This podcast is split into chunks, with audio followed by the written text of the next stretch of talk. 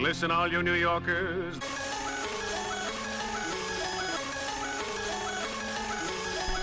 What's up, everybody? It's 10 o'clock on Monday night, which means it's time for the next best thing. I'm your host, Jonathan B. Lerner, and I'll be with you for the next two hours. Right here on Radio Free Brooklyn. Don't go anywhere. We have a great, great, great, great, great show lined up for you tonight. But before we get to any of that, we'd like to kick the show off by doing what we always do, and that is review all of the great and the not so great things that have happened on. This day in history. Today is January 30th, and on this day in history, in 1844, Richard Theodore Greener became the first African American to graduate from Harvard University. On this day in 1847, the town of Yerba Buena was renamed San Francisco, probably a good decision. On this day in 1933, The Lone Ranger was heard on radio for the first time. The program ran for 2,956 episodes and ended in 1955. On this day in 1933, Adolf Hitler was named the German Chancellor. Whoops. On this day in 1948, Indian political and spiritual leader Mahatma Gandhi was murdered by a Hindu extremist. On this day in 1958, the first two way moving sidewalk was put in service at Love Field Airport in Dallas, Texas. The length of the sidewalk was through the airport and it was about 1,435 feet. On this day in 1964, the U.S. launched Ranger 6. The unmanned spacecraft carried television cameras and was intentionally crash landed on the moon. The cameras did not return any pictures to Earth, so success. In 1972, in Northern Ireland, British soldiers shot and killed 13 Roman Catholic civil rights marchers. The day is known as Bloody Sunday. On this day in 1989, the U.S. Embassy in Kabul, Afghanistan was closed. On this day in 1997, a New Jersey judge ruled that the unborn child of a female prisoner must have legal representation. He denied the prisoner bail reduction to enable her to leave the jail and obtain an abortion. Awesome. On this day in 2002, Japan's, la- Japan's last coal mine was closed. The closures were due to high production costs and cheap imports. And of course, they wanted to save the earth.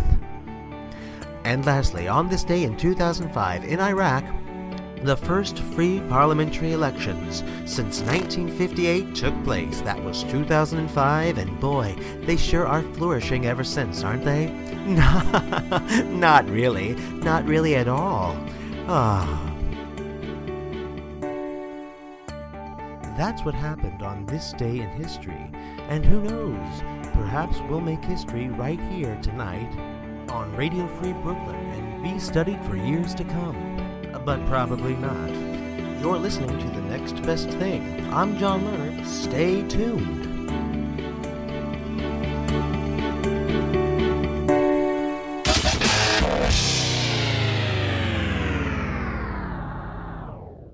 Oh my god, it's Monday night. So you know what that means. It's time for The Next Best Thing. I'm John Lerner, here with you every Monday night from 10 to midnight. God, wasn't that great. We started with a little, I should probably learn how to talk if I'm going to do a talk show on a radio. It's now been a week, little more than a week, under in Trump's America. And for the love of God, we're still alive. We're still here. Barely. Um, barely. Good Lord, what's going on here? Uh, you know what? A lot of stuff's going on here. Donald Trump has, you know what, we're going to get into this in a second. Let's not spoil the mood by talking about that orange faced, puffed up crow's cock right off the bat. We're going to hold that for later. First, let's talk about how much it sucks living in New York City. And God, doesn't it just suck living here? Um, I don't mean to be negative, but I just call it like I see it. And a lot of things about living here suck. Let me tell you a little story, not about a man named Brady, but about me, a man named John B. Lerner, who lives in New York City and really doesn't like having to battle the rats. Let's all say it together. Rats. Okay, I hope we did it. Um, rats. When I first moved here to New York City, rats were, you know, such a common sight that it didn't take long to kind of get used to them in a way. But I remember telling people, you know, where I came from in Kansas, and then I went to college in Indiana, you know, we would see squirrels running around outside. Here, you don't really see a whole lot of squirrels. You see rats. And that's disgusting. Well, I don't know about you, but let me tell you about me. When I'm walking along the sidewalk, I walk a lot. I like to walk. It clears my head. It helps me think. I need to be doing something physical to kind of clear my head, help me think. So, when I am not on the Nordic track, I go walking out in the city. Um, and at night, once night falls, every time I approach and or pass one of those huge piles of garbage, which you see anywhere and everywhere here in the city, another scourge on this wonderful city, huge piles of garbage garbage everywhere. What the hell is that all about? Can't we make a law about putting them in bins? I mean, what the fuck? Uh every time I walk past one of those mountains of garbage, I kind of cringe a little bit, get nervous because six times out of ten, what happens? You see the rats go scurrying across. And I don't want to see the rats go scurrying across right when I approach the mountain of garbage. And it always is when you approach the mountain of garbage because when they hear people coming, that's they get spooked and they head for the hills or the or the building in which they're you know rummaging through the garbage in front of. Hope it's not your building. But um yes, so the other night, and when I say the other night I mean 2 nights ago, Saturday night, I'm walking down the street minding my own business and I actually am walking home. I'm in Brooklyn. This is right near probably Grand Street. It's really close to that bar, Metropolitan, off the Lorimer stop on the L train, in case anyone wants to know where to avoid moving forward. But I'm walking home. I'm walking on the sidewalk. I come up to one of those mountains of garbage, and I actually for some reason, maybe it's because I've just kind of, you know, my skin has hardened over the years and I just don't think about it as much anymore. But I didn't actually give it much thought as I walked past the mountain of garbage. That'll never happen again. So I'm walking past and I don't step on a monstrous rat, a gargantuan, mammoth, behemoth rat. I step into a monstrous, mammoth, behemoth rat.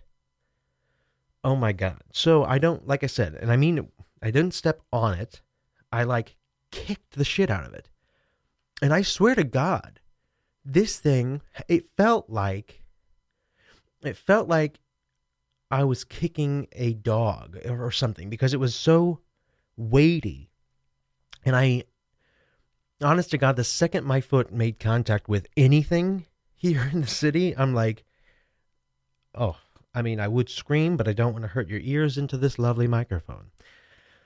It, it just, my mind goes out the window, and all I do is want to get the hell out of there. I don't know why I just snapped. So I kick this thing, and it goes scurrying off like a deer having just been hit by a car. This was a monster rat. I mean, it was huge. Think about it. What, how big must a rat be for you to get under its hind legs and kick its stomach and like have it go up into the air but land and then go scurrying off. I mean, it's think about that.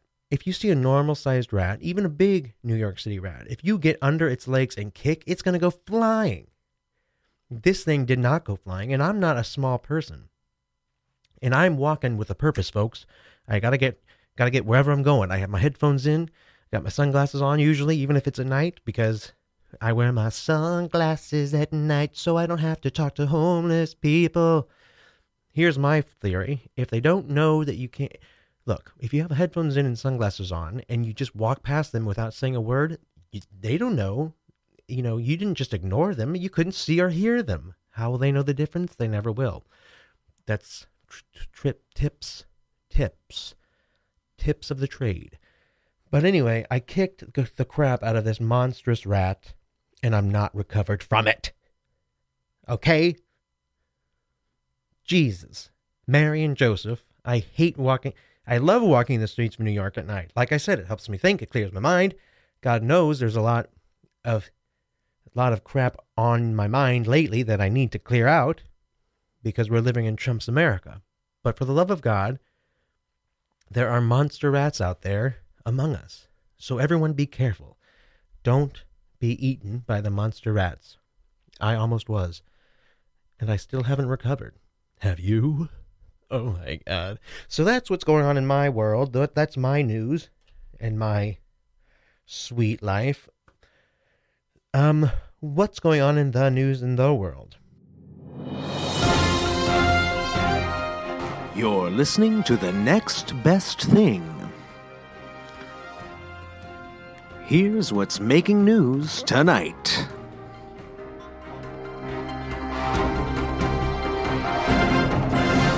I have played cuts of Chris Cuomo interviewing people like Kellyanne Conway, Newt Gingrich, because I think he does a good job of staying pragmatic and of asking the good questions. Well, recently he was interviewing a man by the name of Greg Phillips. Greg Phillips is basically the single entity providing Donald Trump with, you know, totally made up information about voter fraud. He has convinced Donald Trump that there are millions and millions of people who voted illegally out there.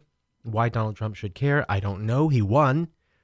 But that's where he's getting his information. So, Chris Cuomo had him on his show, Greg Phillips, and he basically was just wanting to know what information, what, you know, how, what um, techniques did you use to come to this conclusion and can you show them to us? Can you can you prove it to us? And he said no. He said that they have the answer they know this happened but they won't tell us why. I just want to you know this is a pretty long interview but just listen to some of it and you make your own conclusion if this guy seems legit into claims of widespread voter fraud. It hasn't happened yet, but he said he was going to do it, so we're waiting. Our next guest first tweeted the claim that 3 million people voted illegally on November 11th. That's Greg Phillips. He tweeted, completed analysis of database of 180 million voter registrations. Number of non-citizen votes exceeds 3 million. Consulting legal team. Now, two days later, he sent another tweet. We have verified more than 3 million votes cast by non-citizens. We are joining at True the Vote to initiate legal action. Hashtag unrigged.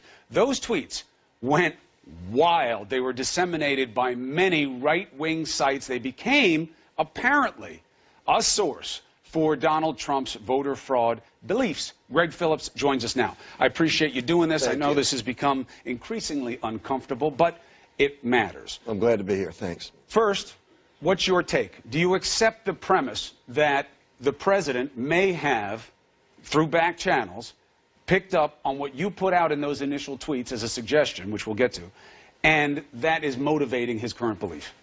Well, I mean, he's president of the United States. It's uh, clearly way above my pay grade. Um, you know, our, our, analysis is what it is, and we believe that truth is truth. And if, if the president and his team uh, uh, believe the same is true, then then uh, maybe they are. But but uh, our motivations in in the in, in, initiating all of this had nothing to do with President Trump. Okay. okay, so he just said a lot of words. He said a lot of words that meant nothing. Okay, so what is the truth, to use the word? Um, do you know and can you prove right now that 3 million people voted illegally? Yes. Um, we uh, began this effort years and years ago. All right. Do you know and can you prove that 3 million people voted illegally? He said yes. All right. This should be a quick interview. How? He'll tell us. Thank you very much. That's very interesting. All right. We'll see you later. No, that's not how the interview goes. Here he goes. Um, we have developed a database of 189 million voting records. Um, we've augmented that database with everything from geocoding to all sorts of, uh, of identifying information. We've developed algorithms that allow us to first ident verify identity. We can verify residency. We can verify citizenship, felon status, and all of the other factors that go into making a, a legal registered voter. So you have the proof. Yes. Because when you tweeted those things and the media came to you about it, you said, hold on, uh, this is just a tweet. I'm just some guy. I haven't proven it yet. This is what I think I'll be able to do in the future, right? You did say that. Well, I don't think I ever said that I think. I mean, our. our but you uh, hadn't done it yet, what I'm saying. When you initially tweeted it, you admitted you hadn't done it yet. No, that that's true? not that's not correct. Because that's what was picked up in the Statesman. Well, the in sta- an interview with you. Well, the statesman was wrong, um, uh, as is often the case. Um, our concern. All right, I just have to point out.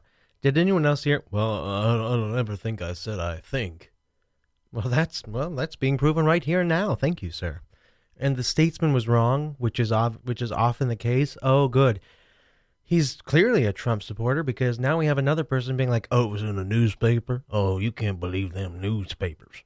concerns all along were simply that what we're talking about here is we're going to, um, should we push this out there, we're talking about uh, uh, accusing three million people of multiple felonies. It's a, it's a federal felony to register to vote, and it's a federal felony to vote. Oh, federal felony.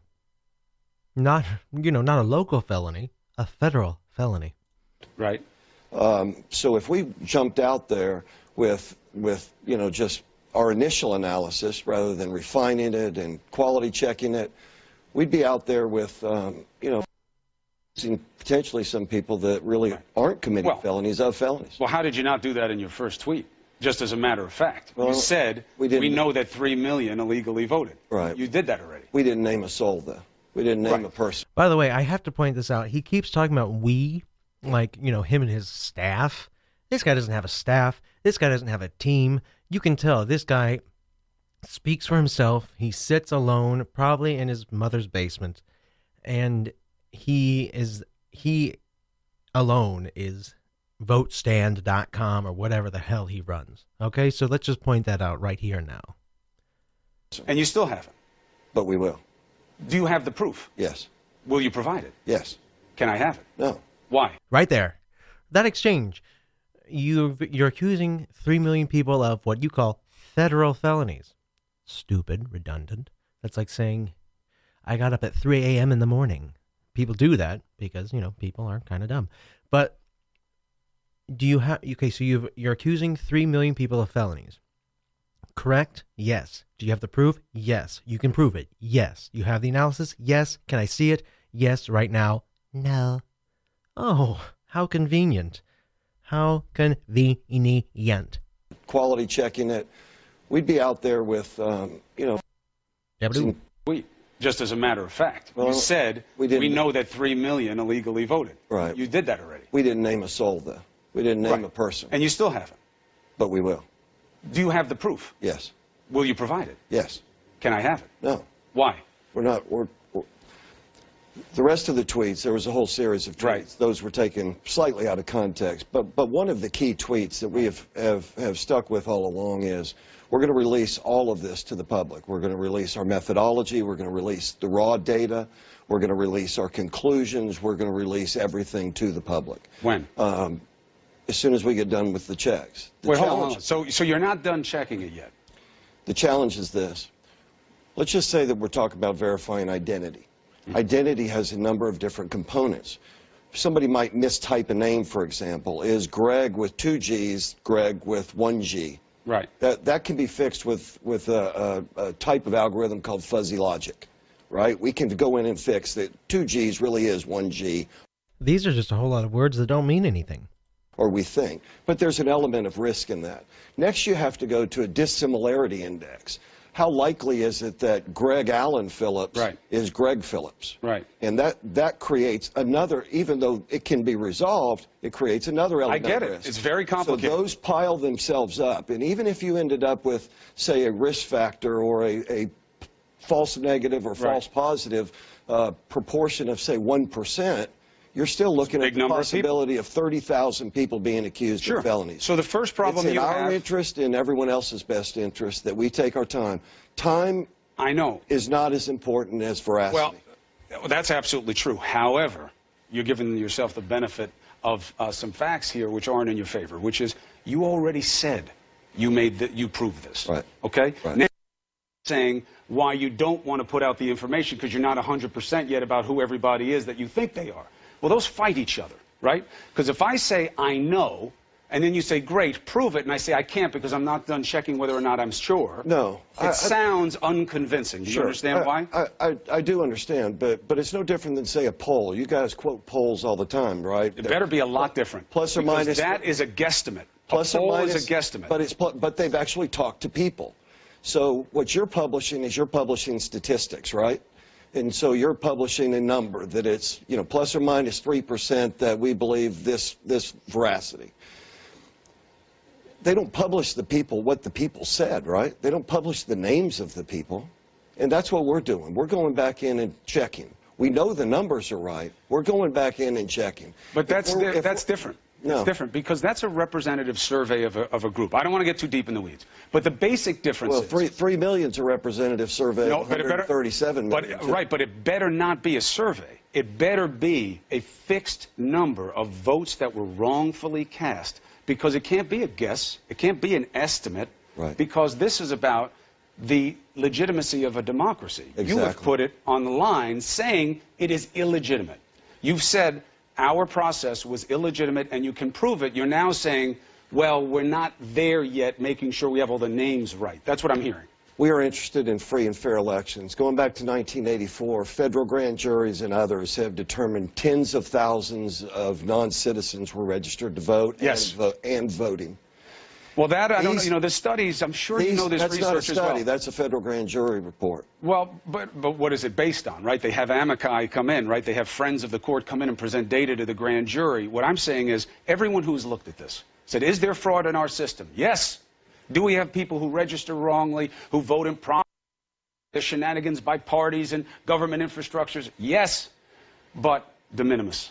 Small. The number of prosecuted cases in the dozens. Over a billion votes were surveyed, and they came back with marginal results. You're saying you can prove three million people. The only other person who says that is the President of the United States. So you've I- got to prove it. I'm saying what's happened here is that over time, uh, while we do have those shenanigans, as you call them, the actual fraudsters that are out uh, trying to sway elections, what's happened over time is What? that we've allowed a system Who is trying to sway elections? Oh my God! Oh my God! This guy has has looked up terms to use to make himself sound smart, to make it sound like he knows what he's talking about. He is talking nonsense, and Cuomo is not falling for his bullshit. I love this. that has, um, uh, in essence, institutionalized the frauds.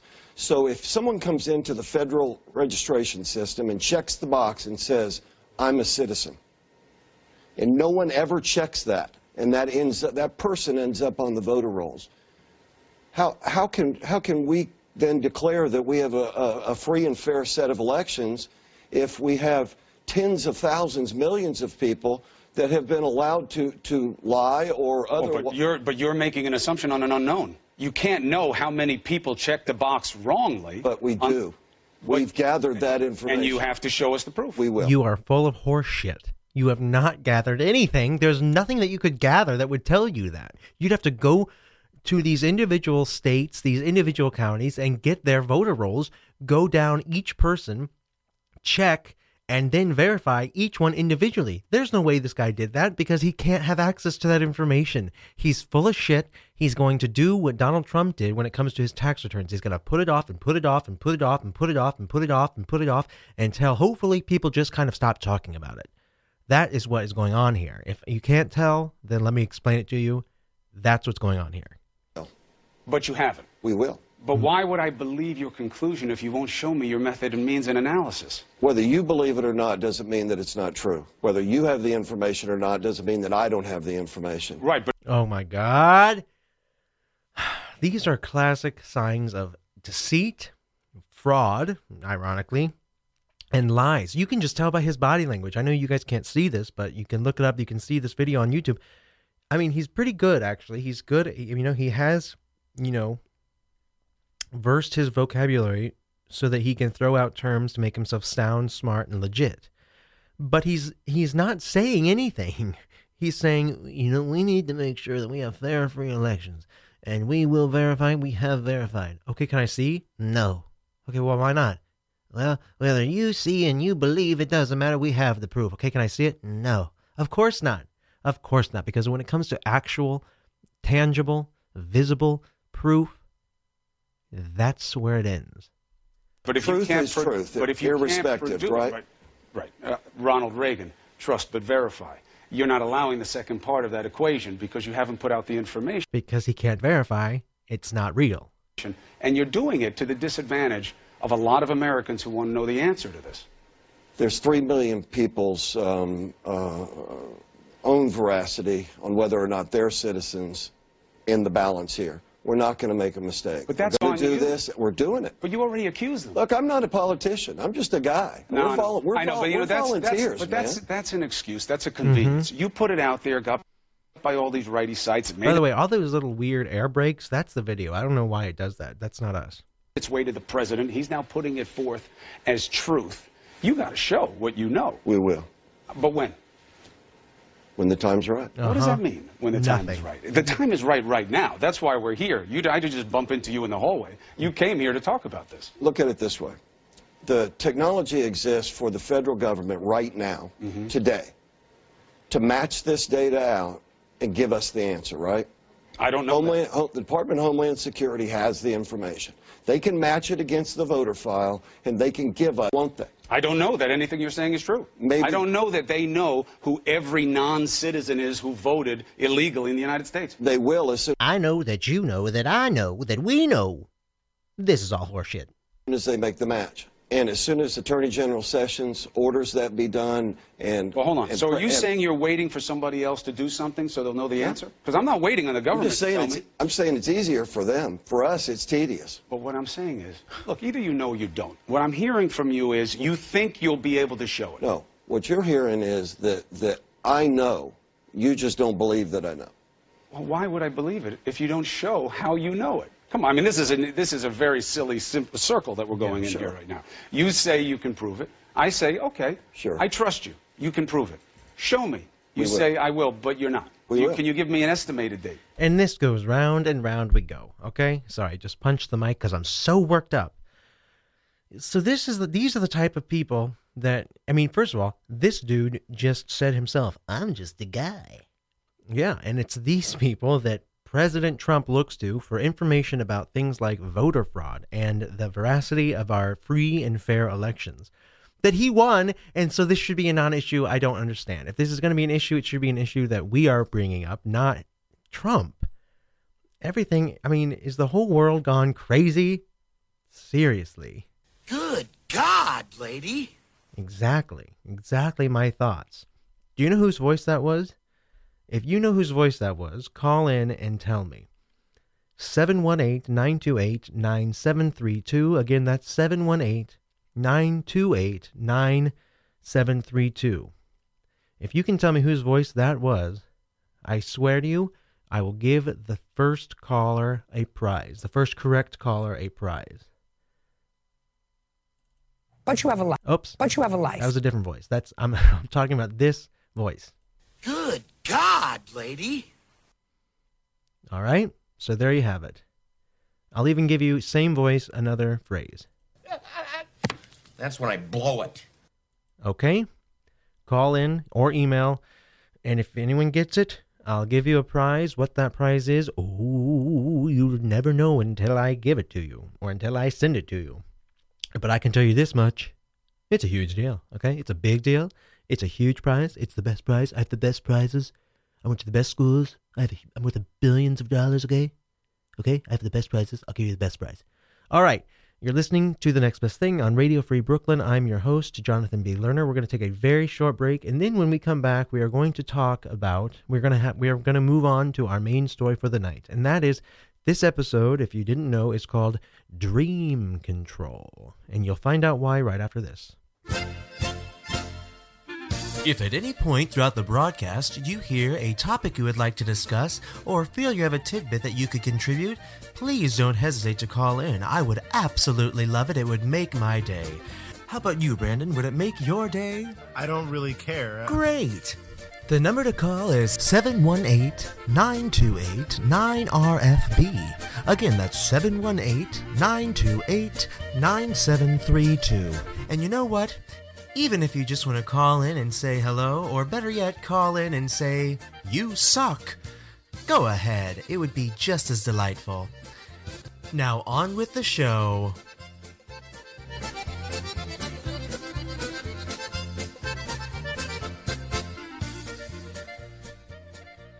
Yes. Now let's move on to tonight's main story, main topic, shall we? Let's do it.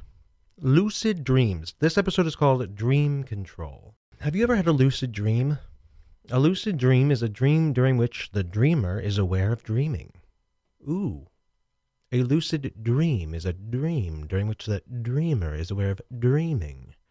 During lucid dreaming, the dreamer may be able to exert some degree of control over the dream characters narrative, and environment. Okay? The term lucid dream was coined by Dutch author and psychiatrist Frederik van Eeden in his 1913 article, A Study of Dreams, though descriptions of dreamers being aware that they are dreaming predates the term. That's unnecessary. That's hodgepodge. That's not not necessary to what we need to know. A lucid dream is a dream in which the dreamer is aware of dreaming. Have you ever had one of those? I have. I'm going to tell you my lucid dream story. Okay? So, my lucid dream, I remember it very well. If you think about your dreams, usually, unless you keep a dream journal, how many times am I going to say the word dream between now and the end of the show? A lot. Um, if you keep a dream journal, then perhaps you remember your dreams more than most people. I don't. So, the majority of my dreams go go by the wayside fairly quickly after I have them. But I remember a very small amount of dreams very vividly, and here's one of them. I was a young boy, probably eight or nine years old, and we had a very big house, and I'm the youngest of five children. I wish I had some spooky background noise. So I'm a young boy, and I'm in our big house. It's nighttime. And I'm kind of following my brother, or maybe one of my older sisters. One of my older siblings has some friends over. And I'm kind of following them around like a younger brother does. And we're in the basement. And all of a sudden, the lights start to flicker. And things start to go a little haywire and suddenly we can't get in touch with anybody. We thought our parents were there. We thought there are adults around. Suddenly it's just us and the candlelight. And before I know it, someone knocks on the door. Somebody goes to get him, goes to the door. I'm getting a little freaked out as the youngest. And as the door flies open, you can feel the wind all the way to the basement. The lights flash, and we know we're in trouble. Now, from there, I remember being chased. The feeling of being chased is a very specific feeling. You know, you're running, so you're exerting energy, but you're scared and you. Oh, it's just kind of that your stomach drops. And I just remember from there, once that front door flung open, it was every man for himself, and I was the youngest, so I couldn't run as fast as all the other kids in this dream.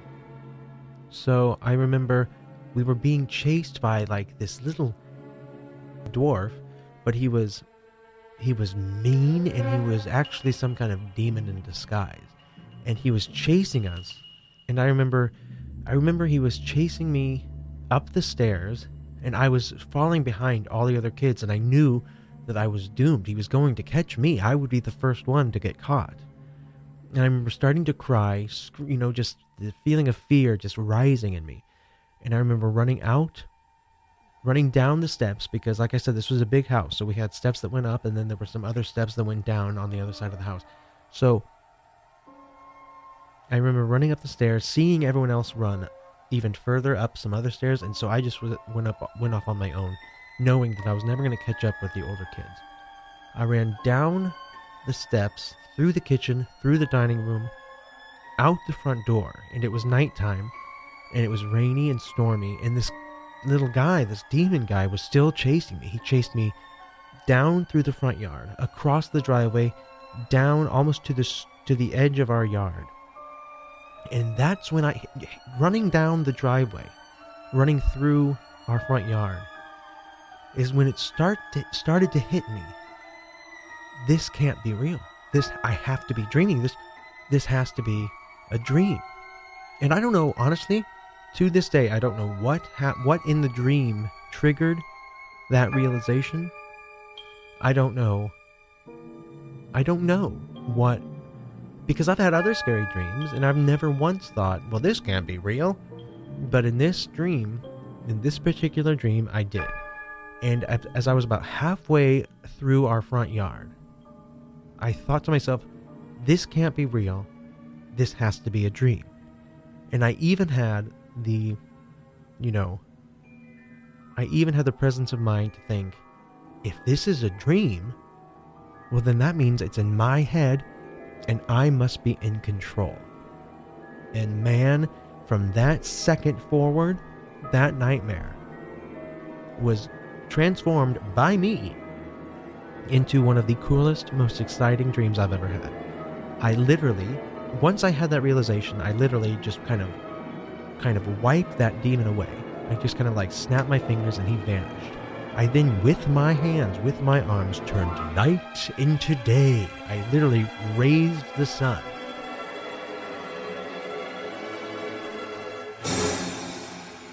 So all the stormy, scary night had now become a sun sunlit day, and I thought, well, I can do anything.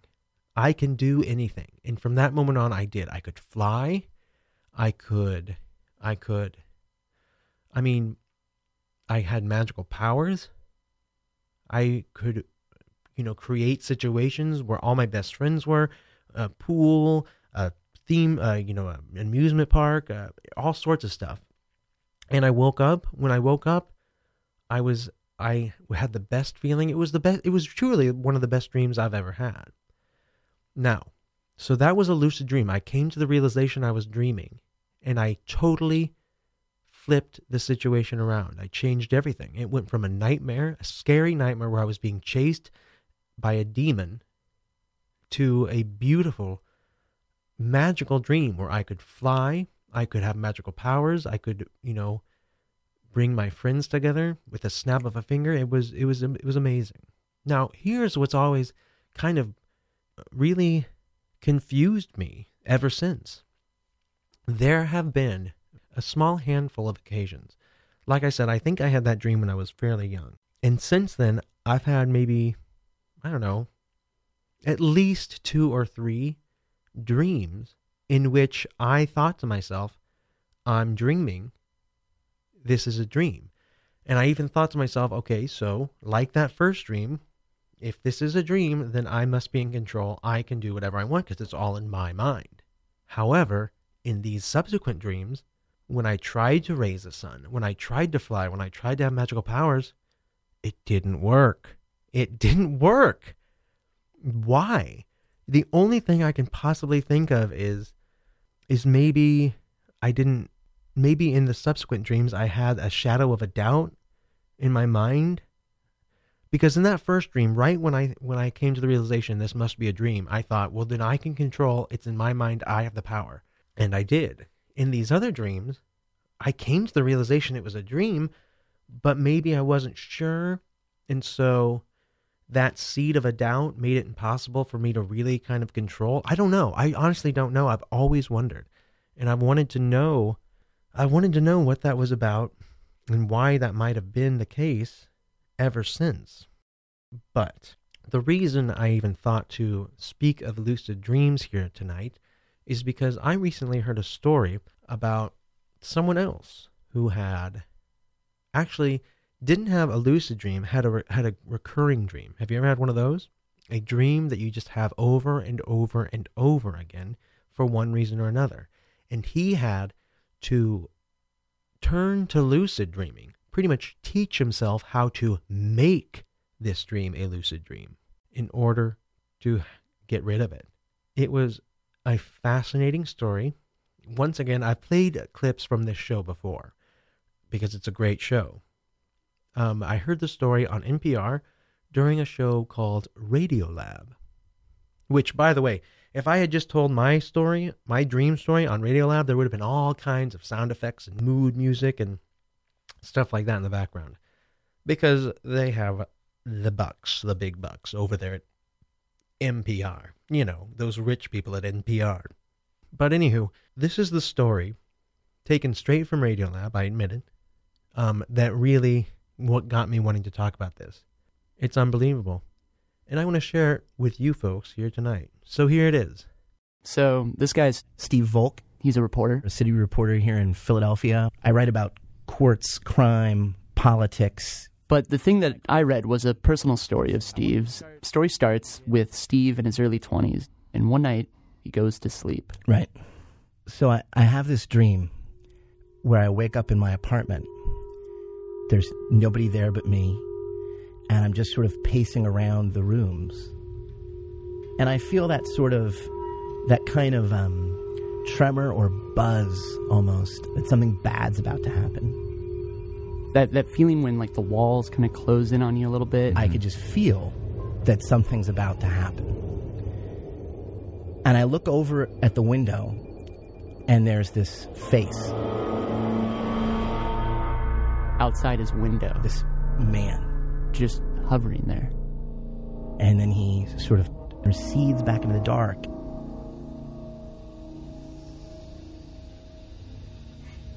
And comes back again. And so it sort of bobbed up to where I could see it and then recede back into the distance. And it was very, very um, threatening. Yeah. I don't know what's happening. I just think that this this person's trying to scare me, intimidate me. So he, he he waits there for a minute, and a moment later, Steve hears this knock Uh-oh. at his front door. He knows immediately it's this guy. And so I start hollering, using every expletive I know. You know, you, you, you're gonna, you're gonna scare me. I start daring him to come in, so I can kill him. And I have this rage that, uh, you know, I don't, I don't know that I've ever really felt in real life. So much rage that it made me feel sick. He's just screaming at the door over and over. Come in here so I can kill you. It was really violent. And then all of a sudden, this guy just kicks open the door. and we fly at each other. We're both swinging and, and grabbing each other.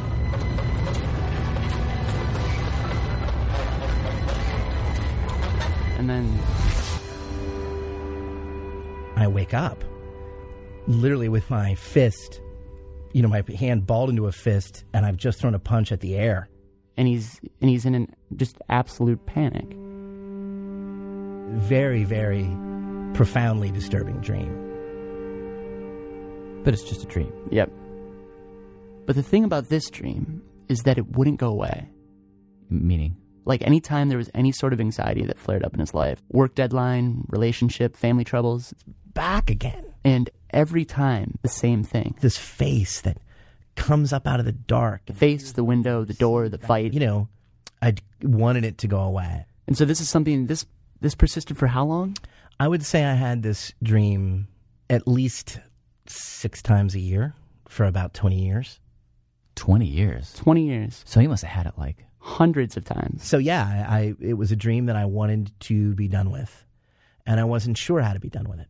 But A couple years ago, Steve starts working on this book, basically looking at things that are kind of out there on the edge of science, but he's looking at them in this objective, investigative way. And one of the things that he ends up bumping into is uh, lucid dreaming. Lucid dreaming. Lucid dreaming. So this is where like you wake up inside your dream, like you're awake. You're yeah, you're awake, you're present, you're aware. You can control what's happening in your dream. Now, let me just ask you, like, really? I mean, I've seen Inception. I've heard people say that they have lucid dreams, but I just always assume those people just don't know what they're talking about. That they they're actually referring to something else. Yeah, it seems crazy, and for a long time. Western science denied lucid dreaming happened. Yeah. It didn't exist. But the more Steve looked into it, he realized that like the science behind this is real. It is. Yeah. So Sell me. we're gonna start with this guy, Stephen LaBerge. Stephen LaBerge. So in the late seventies, LaBerge goes to Stanford. He wants to study consciousness. The reason he does is because he's actually he's grown up his entire life claiming to have lucid dreams. He claims he's been controlling his dreams all his life. Yeah. Yeah. But at the same time, he's also a scientist. So he had to find a way to show people objectively that lucid dreaming exists. Wait, hold up. How would you even go about doing that? Because if because if it's a dream, it's only in your head. So how can you prove something that's only in your head? So that that actually takes us back to LaBerge's advisor, A guy named William Dement. William C. Dement. Dement Um, he's conducting all these sleep studies at the Stanford Sleep Science Center. And one of the things he notices is when people go into this dream state, their eyes behind their eyelids, they begin to just dart around like crazy. They go diagonally, sideways, basically what we know is REM. Or rapid eye movement. Right. But one day Dement has this subject and he's watching this guy and this guy's eyes when he when he goes into REM, out of nowhere, his eyes go from craziness to this like really slow, controlled pattern. Left to right and left to right and left to right. Dement. was so intrigued that he immediately went and woke them up and said, Do you remember what you were dreaming? And they said, Yeah, I was watching a ping pong match. but um bump, right? I mean, it sounds like a joke. Um, But, for LaBerge, this is like a total revelation. I mean, think about it. If if you are in a dream and you like wave your hands around or you shout, you're not moving or anything on the you know in the real world. But if you move your eyes in a dream, someone sitting out there in the real world will actually see your eyes move. They'll see that. It's like this little hidden line that you can use to call out from the dream world to the awake world. And so Stephen LaBerge figures, okay, what I'm going to do then is have somebody monitor me while I sleep. And once um, I'm dreaming and become aware that I'm dreaming, I will issue two smooth, controlled eye movements. In other words, I'm going to go to sleep. And, when I become lucid in my dream, I'm going to move my eyes left, right, left, right. And then you, out here in the real world, you'll see my eyes actually move left, right, left, right. And that way, you'll know that I am lucid in my dream, controlling what's going on. That's pretty cool. So LaBerge gets all hooked up to the machines, and uh, his assistant sits there watching his eyes go all crazy. And then Suddenly, instead of herky jerky movement, his assistant sees smooth, controlled movements. left, right, left, right, left, right. the same pattern they'd agreed on. Exact same pattern. And they were sure that LaBerge was deep asleep during this pattern making? Yeah, yeah. They were watching. They were watching on the uh, the EEG machines that he was in a deep sleep when he made that pattern signal. So he was conscious while he was unconscious, is what you're saying. Correct. He was lucid. Okay. And he was able to repeat this. Yeah, he he went on and uh, ended up replicating this with a lot of other people. He published it? Yeah, he published it. Like in a journal, not like not just on the web. Yep. Wow. And you won't find, at this stage, you won't really find credible dream researchers denying the reality of lucid dreaming. So You will find them ignoring it routinely. Steve gets in touch with LaBerge, uh, who turns out is doing these workshops now, teaching people how to have lucid dreams How to have lucid dreams? on command. This is something you can learn? You can learn how to do this. Yeah, LaBerge has discovered a lot of uh, different techniques for this. he's got techniques. What are the techniques? So, first of all, to become lucid in a dream, you have to realize in the dream that you're dreaming, Yes. which is kind of like And how do you How do you do that in a well, dream? You actually, what you do is you you practice in the waking world. You become like hyper aware of certain things that work differently in the dream world than they do in the waking world. like what? One of the most uh, easy for people to follow is um, print. Like text. When you're awake, text is text. But text in a dream changes really dramatically from moment to moment. Right now, there's a ViewSonic monitor across from me, and when I look away from it and look back, it still says ViewSonic. However, in a dream, when you look away from it, because it has no external reality, when you look back, it could be anything. It could be nuclear launch codes. It could be poetry. The point of all this is to zero in on things that make you question Am I awake or am I dreaming? It's called a state test. And what ends up happening if you start doing this in real life is you end up being in a dream. And because you've asked yourself this question a dozen times that day, am I awake or am I dreaming? That that thought will occur to you in the dream. And if it does, that might that might open the door to actually becoming aware and taking control. Man, you are more than halfway there at that point. So Steve, he started trying all this out, uh, doing all these state tests, but it wasn't really working. So he ended up calling LaBerge's assistant. And I called her, and we talked through different techniques in the book.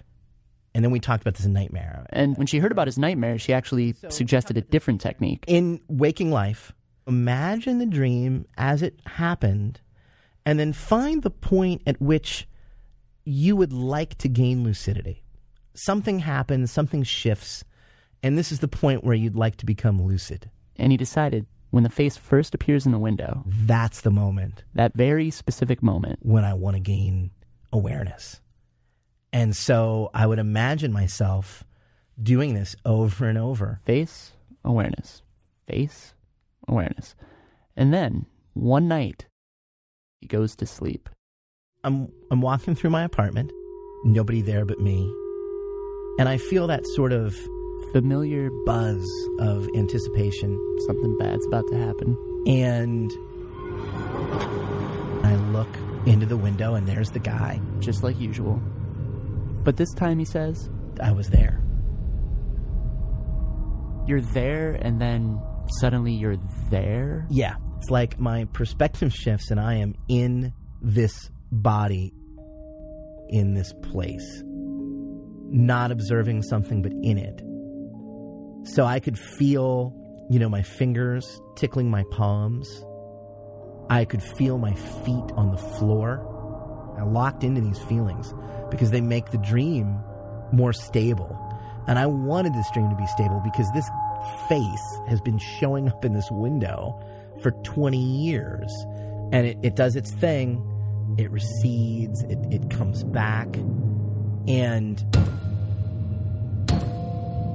I go to the door and I reach for the door, and the handle is a door handle. It feels that real. And I turn it and I. A moment or two later, the guy appears in the doorway. And there's this moment where we look at each other face to face, and he's this total nondescript guy. Really? Like any old beer drinking dude. So he looks at me, and he's clearly perplexed because we're not going through our usual dance. You know, and I kind of backed up to give him room. Guy walks in. We're standing there looking at each other. And uh, I hadn't thought about what I would actually say. I just I just thought I'd let him in. What does the guy do? Well, he pulls out a gun. At this point, when he pulls this gun out, the whole dream in this moment now becomes for me a kind of battle between what I know to be true, which is that this is a dream and it has no external reality, and the natural feelings of fear that crop up when somebody who's already been terrorizing you for 20 years has now pulled out a gun. And he is really carefully looking at me, like waiting for me to go back to my normal reaction. So he pulls the gun uh, up now and points it at me, looking at me like, okay, now are you going to do what you usually do? You know, now are you afraid? And in my head, I'm just like, it's a dream, it's a dream, it's a dream, it's a dream. And so I just stand there. And he starts firing. My first reaction is to look down at myself, right? To look at my chest and my stomach. And I can see that my shirt is just sort of billowing with each impact, with each bullet. But there's there's no blood, there's no nothing. I'm not I'm not hurting.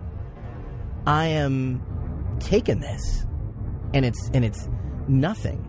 I really feel and I had this thought at the time, I'm Neo. I am Superman. This guy's firing bullets at me and nothing. I look up at him and he sort of looks at me. And then he smiles and drops the gun by his side. And the sensation I had was like that message was like, see, you got it. You got it. I'm nothing to be afraid of at all. And I woke up still feeling like Neo, still feeling like Superman. And I've never had that dream. It's never had it again. It's gone. It's gone. That dream is gone. All right. So that is, I mean, is that not an awesome story? Oh, I love hearing that. Uh, first of all, the profoundly disturbing dream that he tells in the beginning about this this face. And by the way, um, did the sound effects and music not amp that up five thousand percent? Had I had those when I was telling you about my story about being chased through the front yard, and I could feel this demon gaining on me, and then I realized it was all in my head, and I turned night into day, and blah blah blah. I think my story would have been a lot more intense and entertaining had I had all the all the bells and whistles that they had. But the point is, we're talking about lucid dreaming. Lucid dreaming in that in that sense, I mean that saved that guy. Can you imagine? See, you know what's interesting as well is that when you're having a recurring dream, why don't you know that you're dreaming the second the second time you have it? Right? Because you had this dream once before. You woke up and obviously knew it was a dream. So then if you start if you start having the same experiences and seeing the same characters that you had and saw in that dream, why wouldn't it tip you off right then and there? Well, oh my gosh, I've, I've been here before. I've seen this before. Oh my gosh, this is that dream I'm dreaming. But it didn't, and it doesn't. I, you know, I've had a one recurring dream ever in my life that I can remember. Pretty nondescript. I mean, it was late at night. My dad and maybe a sister or something uh, and I were walking down the streets of I think Chicago. And this woman as she we were walking one way she was walking the other way she just kind of stared at me and just stared at me and stared at me all the way as she came past us and as she as we she walked by she continued to stare at me and then just kind of started to laugh. I only had the dream like twice, but I myself did not ever think, well this is weird. I've I've been through this before. Oh, I must be dreaming. That's just not how it works.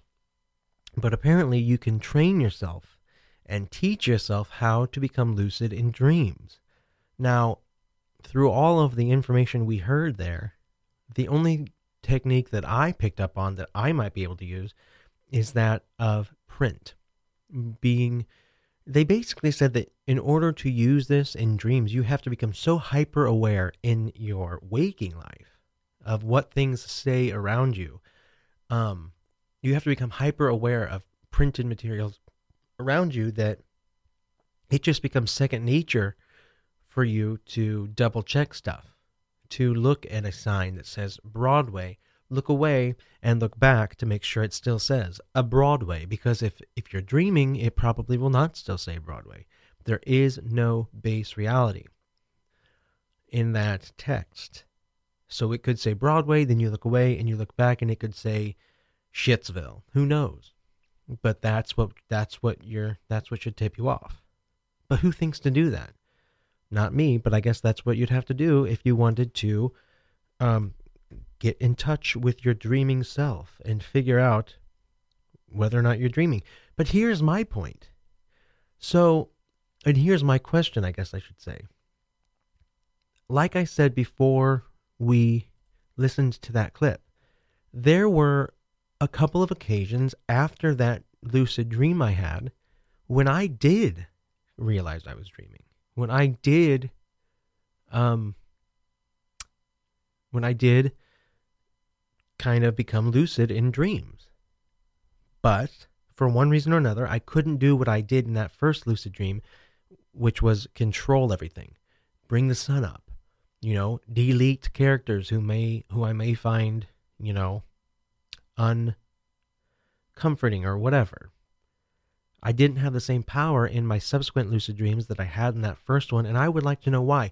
If you listen to that story, um, the one we heard from Radiolab, when you think about it, so what did he do when he became lucid? He didn't do a whole lot. He didn't. He didn't. You know. I think maybe this speaks to my imaginative brain, especially as a young kid my first thought was to be magical, to have magical powers, to raise the sun, to blah blah blah, to fly. His wasn't. He didn't say, "Oh, I'm I'm I'm aware. I know this is a dream. I'm going to bring the sun up, make this guy disappear, and throw a party in here in this whatever." No. All he did was open the door for the man that usually busts the door open and stand there instead of fight with him. So his lucidity I mean, all it did was help keep him calm when that gun got pulled out, which, in a way, which, you know, did the job because it kind of got him to realize that this was not something he needed to be afraid of and he never had that dream again. Fascinating. Um, but I guess it kind of gets to, I guess it kind of gets to, um, you know, the power of dreams in a general sense. Um, if you know if anyone watches Through the Wormhole, or really any, if you're interested in science at all, nowadays, probably one of the most famous um, scientists alive, besides Stephen Hawking and um, Neil deGrasse Tyson, is um, Mikio Kaku, or Michi, I think it's Mikio, Mi- Mikio or Michio Kaku. And um, here he is giving a brief kind of explanation on the science of dreams. Now, not lucid dreams, but just dreams in a general sense. There's a whole lore about dreaming. In fact, Sigmund Freud uh, wrote a book called The Interpretation of Dreams, which many people think is the, the, the foundation of psychoanalysis. Well, scientists now have looked at Freudian psychology and the brain using all these modern techniques. And first of all, we realize that perhaps Sigmund Freud wasn't totally wrong. There are many textbooks which simply dismiss Freudian psychology, calling it nuts. That is nothing but the sexual fantasies of a, a repressed a Viennese scientist of the last century. But now we realize there's more to it. First of all, the unconscious mind. We can actually see the brain in motion. And we realize that much of the activity is totally unconscious, just like what Freud predicted. And Freud also said there is the ego, the id, and the superego that we are in a constant battle with our desires and our conscious. And we see that now with brain scans. The ego is basically your prefrontal cortex. That is who you are. When you wonder, where am I anyway? Well, you're right there. You are sitting right behind your uh, forehead. And then your desires. We see the pleasure center right there at the center of the brain. That is the libido. We see where the pleasure center is located. And then your conscience is right behind your eyes. The uh, orbital frontal cortex, right behind your eyes, is where your conscience is. And so we actually see that in motion. If you were to see a chocolate cake, you would see these three parts of the brain going zippity back and forth like a ping pong ball because you're constantly debating the pleasure of eating a chocolate cake versus how fat you're going to become and all the sugar and the calories that you don't really need.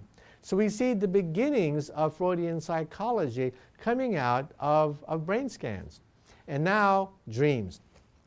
Freud had a whole collection of interpretation of dreams. Scientists have looked at and said, nonsense. Now we understand the physiology of the dreaming process. And we realize that it comes at the back of the brain, a very primitive part of the brain and that certain parts of the brain are shut off when you dream. First of all, your prefrontal cortex is basically shut off, it's quiet. Your orbital frontal cortex, that is your conscience, is also shut off. But that part of the brain is your fact checker. The part of the brain that said, hmm, that's not right, something's wrong, is right behind your eyes. That's shut off. What is active when you dream is your amygdala. And what, what does your amygdala govern? Fear and emotions. And so, right then, you know that when you dream, the active part of the brain is not the fact checker, not the rational brain, it's the emotional brain, the fearful brain that is active when you dream. And then there's some superstition called lucid dreaming, where you can actually control the direction of the dream. Well, that superstition last year became science fact. At the Max Planck Institute in Germany, they were able to show once and for all that lucid dreaming is testable, reproducible, it is real. And here's how they did it they took a person who was uh, about to go to sleep and told them that when you dream, clench your right fist and then clench your left fist. Now, when you dream, you are paralyzed. You cannot move when you dream. Otherwise, we'd, we'd be able to carry out all sorts of horrible things and destroy ourselves. So we are paralyzed when we dream. But when this person went into a dream state, you can clearly see that the brain initiated orders to clench your right fist and your left fist. In other words, he was conscious while he was dreaming. There are many Buddhist texts, many texts hundreds of years old, that give you the outlines of how to control dreams, lucid dreaming. We now know that it's not hogwash, that you can actually do this. You can actually direct the course of your dream. And then one day, we may be able to brain scan the brain as you dream and put it on a screen. In which case, somebody will be able to see you dream and know the direction of the dream, and you are conscious of the process. In other words, the movie Inception is not totally hogwash. Eek! That's kind of creepy to think about. Interesting there, he talked about lucid dreaming a little bit, a little bit, and he talked about it being testable and a fact. And then he brought up some. I thought he was going to talk about what we heard in the previous clip I played about the guy who went to sleep with a brain scanner on and dreamt about watching a ping pong match, and suddenly his eyes were going back and forth and back and forth and back and forth. But he didn't mention that. Whatever. Michio Kaku, great scientist, interesting guy. And there you have it. So that's interesting though.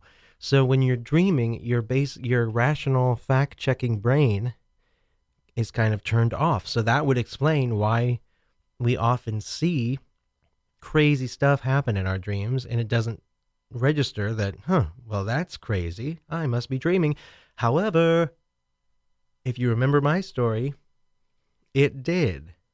In the dream that I started this whole discussion off with, I came to the realization while running away from this dwarf devil that this can't be real, this doesn't happen, it must be a dream. So what does that say? Am I some kind of a genius? No, I doubt it. I think it was just a coincidence and I got lucky. But it, I still have yet to hear any explanation as to why I wasn't able to control my dream, my lucid, my subsequent lucid dreams after that first one. I'll never understand it. I like how also in that clip he talked about Sigmund Freud and kind of just mentioned how a lot of scientists just think he was a crazy son bitch. I think that's funny. Um. All right. So I was going to play one more clip because here is what there's a there's an organization called the I think it's called ASAP Science. And they, you know, they have they have a number of videos and testimonials and tutorials and whatnot explaining various um, the science behind various things. And they have one. Um, it's called the science of lucid dreaming. And so because Mi- Michio, I can't. Okay, Mikio. I'm going to say Mikio because Mikio Kaku talked about a lot of different things and only touched on lucid dreaming. I'm going to play this one last explanation. It's about two and a half minutes long, and then we'll move on. Dreams provide a world in which we escape from reality into the mind and seemingly have little control over what happens. Okay. um, I'll play this, but it's already annoying me. This is one of those organizations where they make videos and do stuff where it's like, hey, we're cool. Oh, yeah, this is hip. Let's talk about science and dreams, but do. All right. Dreams provide a world in which we escape from reality into the mind and seemingly have little control over what happens. But what if you could know you were dreaming and subsequently control the dream? It turns out lucid dreaming is entirely possible, and with a little effort and practice, even you can do it. Now, some of you might be saying, I don't even dream, but the truth is, everybody has about three to seven dreams a night. The problem is, we quickly forget them. The first strategy towards lucid dreaming is keeping a dream journal. Keeping the journal improves your ability to recall dreams and helps facilitate lucidity. So every time you wake up, write down what you can remember, even if it's nothing, just to form the habit. The next step is performing reality checks. In a dream, something as simple as reading a sentence, counting your fingers, or checking the time can often go astray. Try it right now. Look at the time, look away, and then look back. Assuming you aren't currently dreaming, the time probably stayed the same. However, in a dream, the time or the words you were reading will often completely change. The key is to do these reality checks often when you're awake. This way, they become second nature, and when you're dreaming, you're likely to perform the same test and realize that something's wrong. After this comes a technique known as mnemonically induced lucid dreams, or MILD. As you're falling asleep, begin to think of a recent dream and imagine yourself becoming lucid. The idea is to reinforce the intention to realize you're dreaming in your dream. Keep repeating the phrase, I will have a lucid dream tonight. The highest rates of success tend to come if you wake up in the middle of the night, get up for 30 minutes, and then go back to sleep with these intentions in mind. Finally, once you've had success with mild, an advanced technique known as wake induced lucid dreams, or WILD, may be attempted. The idea behind this is to keep your mind aware while your body falls asleep. The risk here is that you'll experience sleep paralysis, a completely normal phenomenon that prevents your body from moving during sleep except you'll be awake, which can be somewhat frightening. The extra caveat with wild is that during sleep paralysis, the brain can play tricks on you, inducing strong feelings of fear and causing hallucinations of dark and scary figures approaching you. Scientific research into lucid dreaming has provided an insight into the location of metaconsciousness in the brain, provided opportunities for dream therapy and nightmare recession, and even begged the question if sleep and wakefulness are distinct events or part of a continuum. After all, dreaming of doing something is almost equivalent to actually doing it when looking at the functional system of neuronal activity in your brain. So, are you sure you're not dreaming? Got a burning question you want answered? Nope. Okay, that was fine. That gave some interesting information. I just wish they didn't have the stupid music in the background, and the guy doing the narration didn't sound like he was reading a middle school paper. But you know what? Something interesting. He mentioned sleep paralysis just that term kind of gives me the the willies.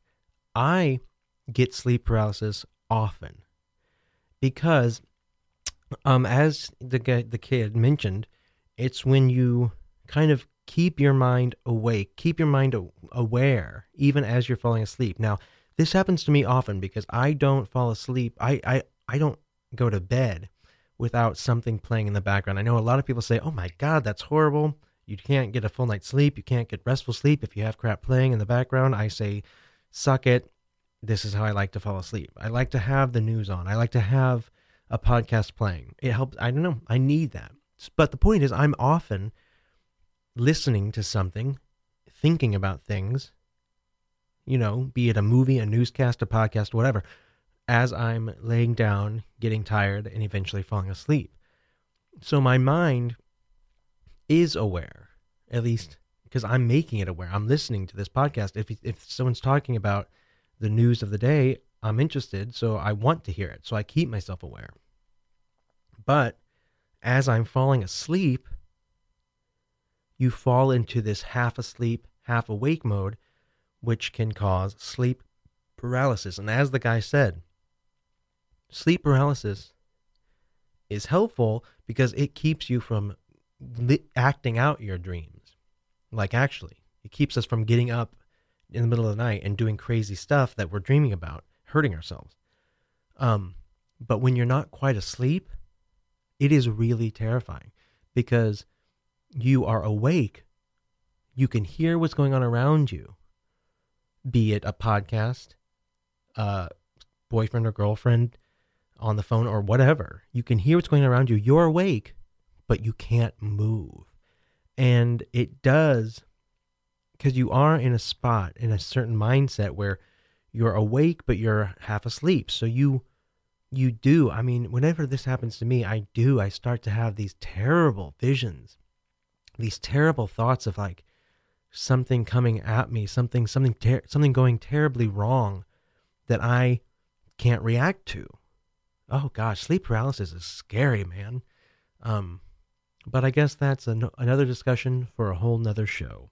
Have you ever had a lucid dream? Do you want to have a lucid dream?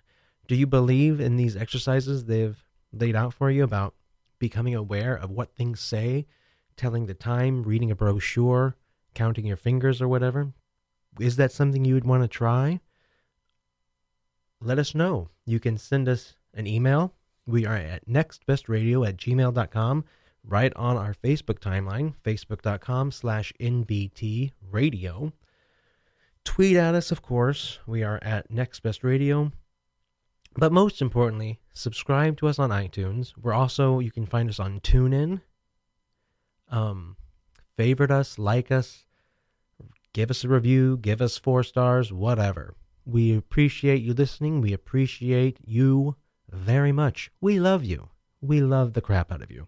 Um, until next time, you know, we also are, you can also sponsor us. If you go to the Radio Free Brooklyn website and you go to shows and you click on next best thing, or better yet, if you just go to radiofreebrooklyn.com slash show slash the hyphen next hyphen best hyphen thing, you get to our show page. And then if you scroll down, you'll see a button that says sponsor this show. Sponsor this show. If you're listening and you like what you hear, or even if you don't like what you hear, and trust that it'll get better, sponsor this show. It would mean so much to us. Um, we appreciate you listening. We appreciate you living. And we appreciate you. We will appreciate you a whole lot more if you were to sponsor this show. Um, really, though, consider it because it would make a huge difference, even if it's just a recurring donation of like $10 a month. Oh, you have no idea how much of a difference you would make to to the next best thing and to really Radio Free Brooklyn as a whole. Please consider it. It would mean a whole lot to us. All right? So that's our show for tonight. Thank you for listening. Thank you for being here. And until next time, I hope everybody stays happy, stays healthy, stays active. Remember, folks, apathy is the enemy. So, stay active, stay aware, stay angry. And until next week, stay happy, stay healthy, much love. Signing off, I am Jonathan B. Lerner. You've been listening to The Next Best Thing on Radio Free Brooklyn, and we'll see you next week. Stay happy, folks.